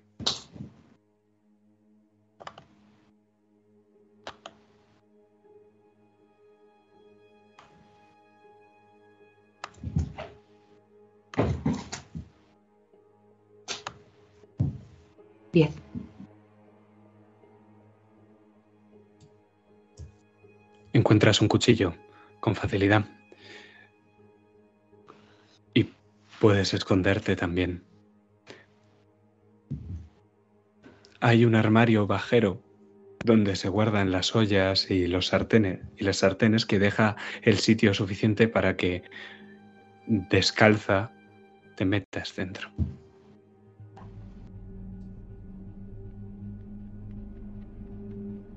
Me meto dentro del armario y vuelvo a sacar mi móvil con el brillo al mínimo para que no salga ni un haz de luz del armario. Mira a ver si vuelvo a tener puta cobertura. No. Pero escuchas al hombre que camina despacio, va abriendo puertas, buscando por todos los rincones. Y luego escuchas cómo coge algo de los cajones que tú misma habías estado abriendo. Y entonces solo escuchas, ¿eh? El rasgar del metal en la encimera de la cocina. Y entonces, un golpe en uno de los armarios. Lo yende por completo, o eso te parece porque escuchas el sonido de la porcelana que hay en el interior rompiéndose en mil pedazos. ¿Qué haces, Sandra? Llama al 112. Sigue sin haber cobertura. Pero el 112 se puede llamar sin cobertura.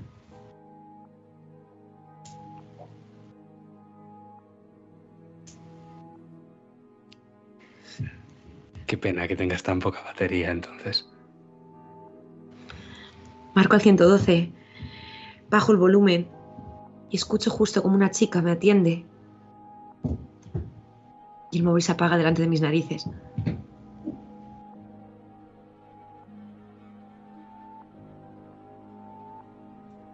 Otro golpe. Esta vez no es cerámica, son cacharros metálicos. Se acerca. ¿Qué haces? No me muevo, no me muevo nada, sé que va a acabar llegando aquí. Entonces empuño el cuchillo, he cogido el, más largo y el más ancho que he encontrado, el más afilado. Y espero, y espero, y en cuanto abra, como se le ocurra abrir una puerta del armario, se lo clavo en un ojo donde pille.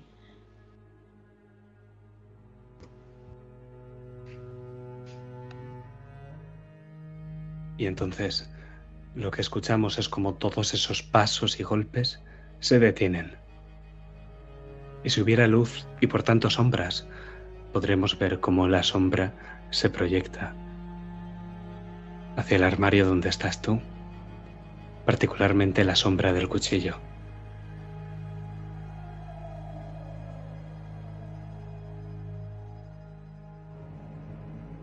Y volvemos a la sala de interrogatorios, subcomisario Jiménez. Tu compañera te está apuntando a la nuca con la pistola. Si intentas resistirte, probablemente su dedo índice sea más rápido. Está claro que ha quitado el seguro.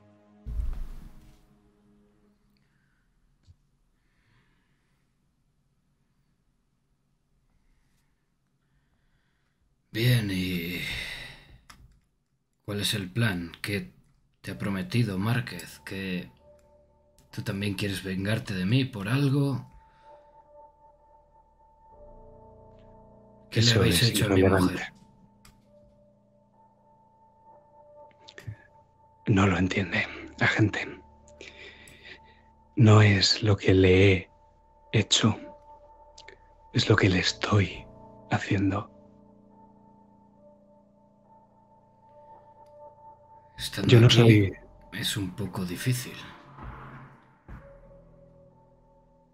Le he dicho que tengo un don. Verá, yo no soy como usted. Usted no dejó elección. Y ella murió. Yo quiero quitarle lo que más ama, pero le dejaré elegir.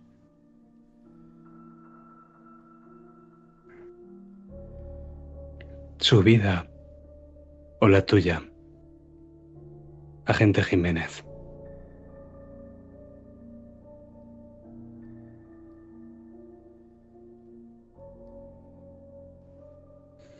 Hijo de puta. Te quitaré lo que más amas. Si tú mismo me dices qué es lo que es, no tengo margen de error.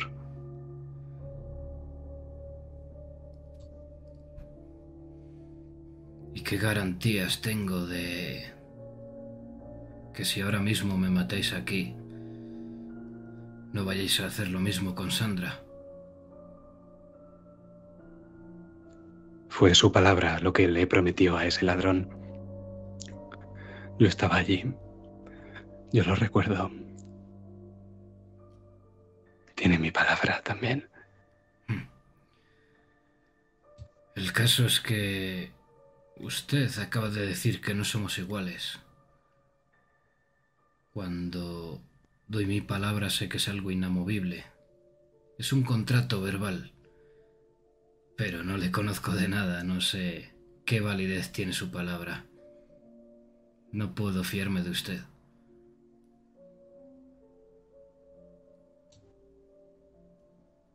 Elige, entonces, la vida de su mujer.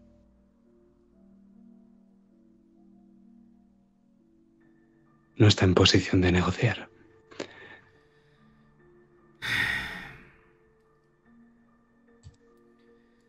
Bien. Mi vida sin ella, aunque no la haya tratado como debería todos estos años. Y mientras voy diciendo esto, podéis ver como una lágrima va deslizando por mi mejilla. La vida sin ella no tiene sentido. Va a ser usted quien pierda hoy aquí. Si me mata y no cumple su palabra, volveré a reencontrarme con ella al otro lado. Si me mata y ella no, no habrá ganado nada. Volveré a encontrarme con ella, aunque tenga que esperar años. Solo quiero que me conceda algo más antes de apretar ese gatillo. Yo no gano nada. Solo gano cuando pierden otros. Solo gano si pierde usted. Y elija lo que elija, perderá. Así que yo ya he ganado. Pero sí, la muerte por una gracia. Hable a gente. Bien. Vuelvo a repetirle que tenemos formas distintas de ver la vida. Usted cree que ya ha ganado. Yo creo que lo único que va a hacer aquí es perderlo todo, lo poco que tiene, usted y su compañera. Pero sí, lo único que quiero antes de que esta traidora apriete el gatillo es disfrutar de mi último cigarro, mientras le mando un mensaje a mi mujer, que supuestamente va a quedar en vida, según usted.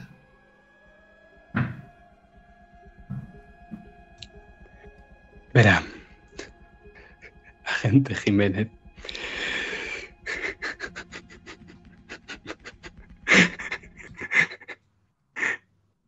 Su compañera no va a apretar el gatillo. Usted es quien va a hacerlo. Porque le he dado el poder a elegir. Y usted ha elegido su muerte. Pero no seré la mano ejecutora.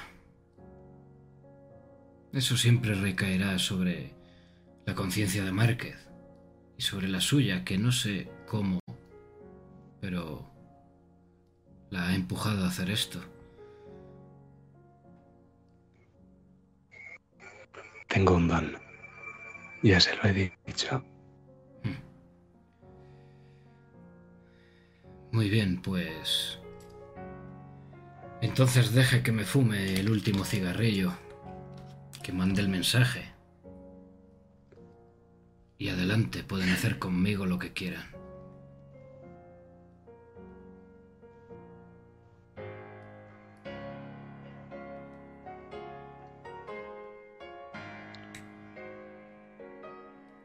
Asiente. Me enciendo el último cigarrillo.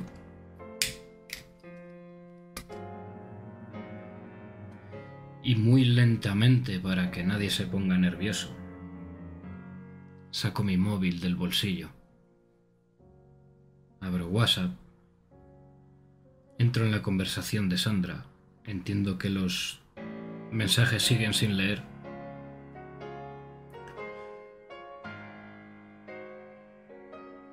Y el último mensaje que le voy a mandar va a ser diciéndole que lo siento, que siento mucho no haberle dado lo que merecía todos estos años.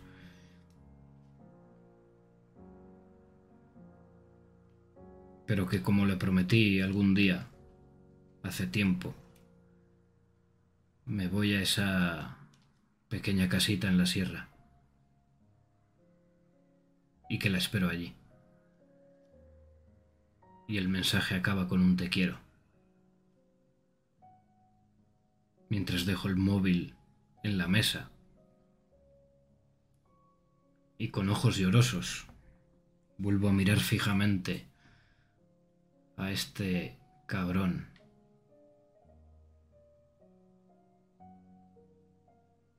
y sonrió, sin decir nada. Porque sabes, subcomisario Jiménez, que esas son las cosas que verdaderamente importan. Y no vamos a escuchar el disparo. Simplemente como para ti todo se funde en negro.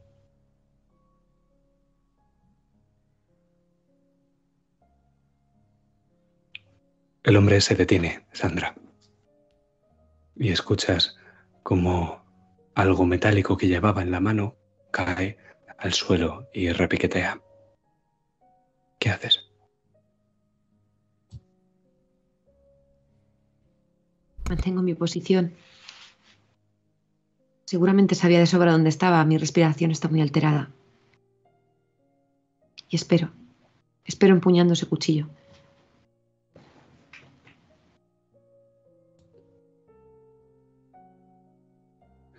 ¿Qué es todo esto? ¿Qué? Joder, Martín, ¿qué has hecho? Joder. Y escuchas cómo se sienta en el suelo. ¿Qué haces? Estoy oyendo la voz de otra persona, ¿verdad? Sí.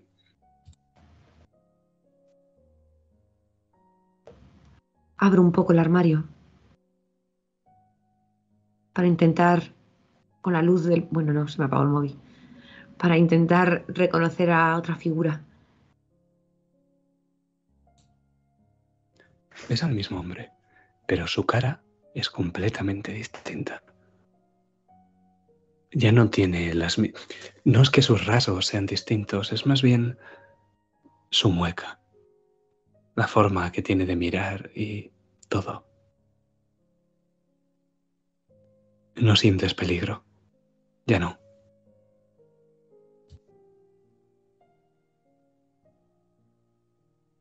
Salgo de, del armario sin darle la espalda y empuñando todavía el cuchillo.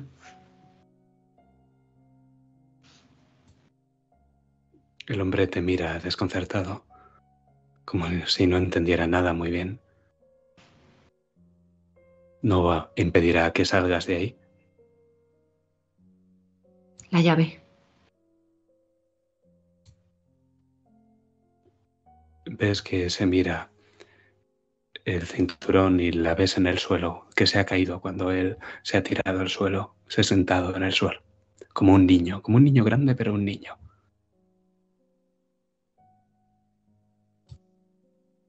Intento cogerla con el pie, sin dejar de, empuñar el cuchillo, sin darle la espalda. La coges. No hay muchas. Sabes que llave es la de la puerta principal. Es de noche fuera. Y justo cuando sales, tu móvil se enciende. Qué raro. Te queda un 1% de batería. Y llegan, empiezan a llegar todos los mensajes. Por supuesto, cariño. Quizá tarde un poco más en llegar. 20 minutos. Y caritas y corazones.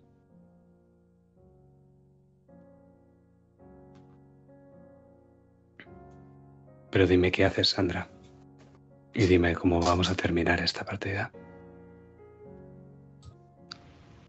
Le llamo. Intento llamarle con ese 1% de batería. Y echo a correr. Echo a correr por la carretera, rompiéndome esas medias caras, cayéndose mis zapatos, de tacón de aguja, de, de suela roja.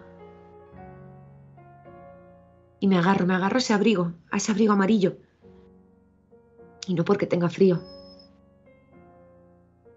sino porque es el favorito de Pablo. Y es una manera de sentirlo junto a mí. Y corro por la carretera. Corro esperando ver unas luces llegar.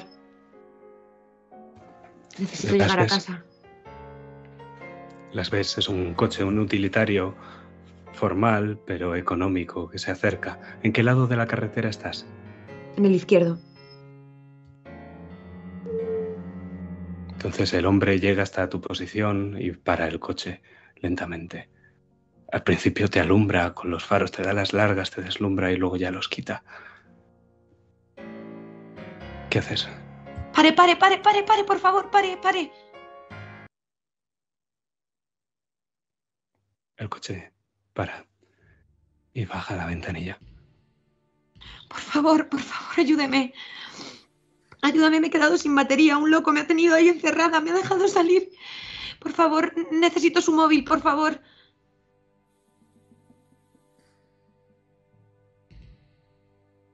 El hombre te tiende su móvil y justo cuando lo coges, te sonríe. Por debajo de sus ojos grises pequeños y su aspecto anodino. Me alegro de volver a verte, Sandra.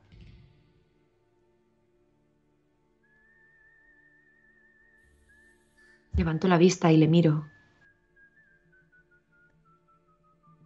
Él sonríe.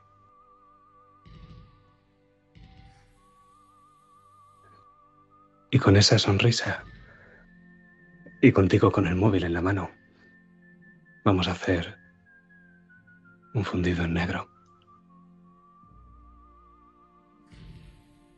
Esta vez el último.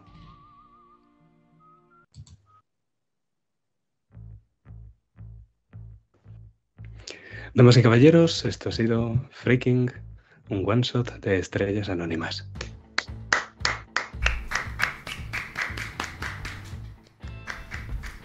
Muy bueno, tío, muy bueno.